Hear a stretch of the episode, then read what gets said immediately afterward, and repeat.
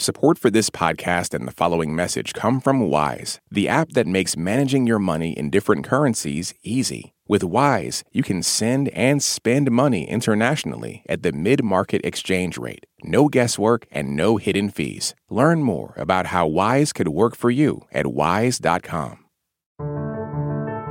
Why is Russia draining a huge reservoir in Ukraine? This is the State of Ukraine from NPR News. Satellite imagery obtained by NPR shows Russia is draining an important reservoir in southern Ukraine. This water is used for drinking and agriculture, but also for cooling Europe's largest nuclear power plant. Leila Fadel talked to NPR's Geoff Brumfiel about it. So, what's happening at this reservoir? So this reservoir is called the Kakhovka Reservoir. Okay. It's about the size of Utah's Great Salt Lake. And it's really important to southern Ukraine. It supplies drinking water and fills irrigation canals all over the region. My colleagues and I have been looking over satellite data and images which clearly show that since November, the water level has been plummeting at this reservoir. It's now at its lowest level in 30 years. Okay, so two questions. What's mm-hmm. causing it to drain so quickly, and how do we know it's Russia?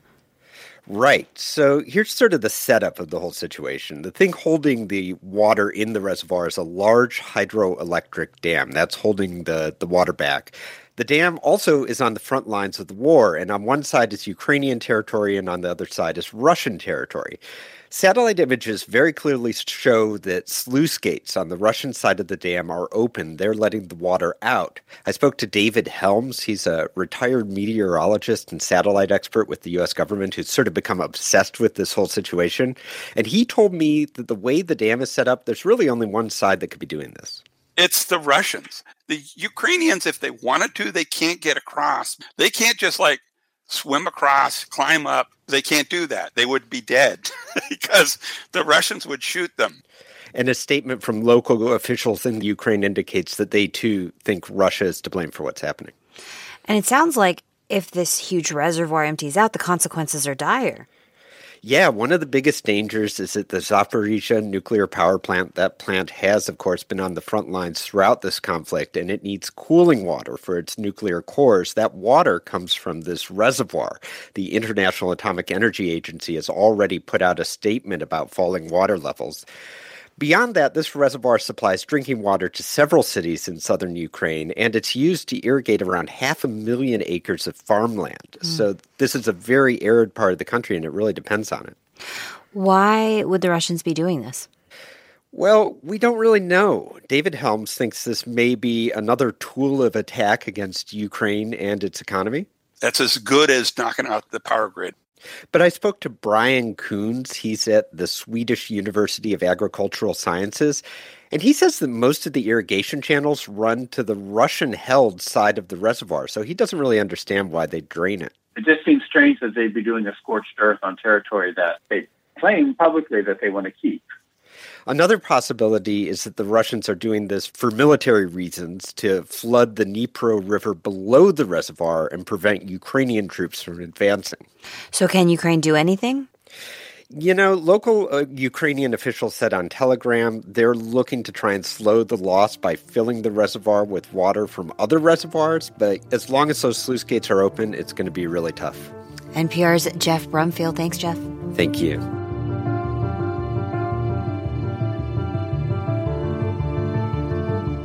Thanks for listening to the State of Ukraine from NPR News. Please come back to this feed for more on the war and its impacts around the world. On this week's episode of Wildcard, comedian Bowen Yang says you don't have to feel bad for falling short on mindfulness.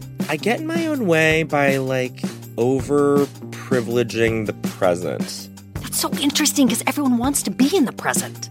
I feel like being present is overrated. I'm Rachel Martin. Join us for NPR's Wild Card podcast, the game where cards control the conversation.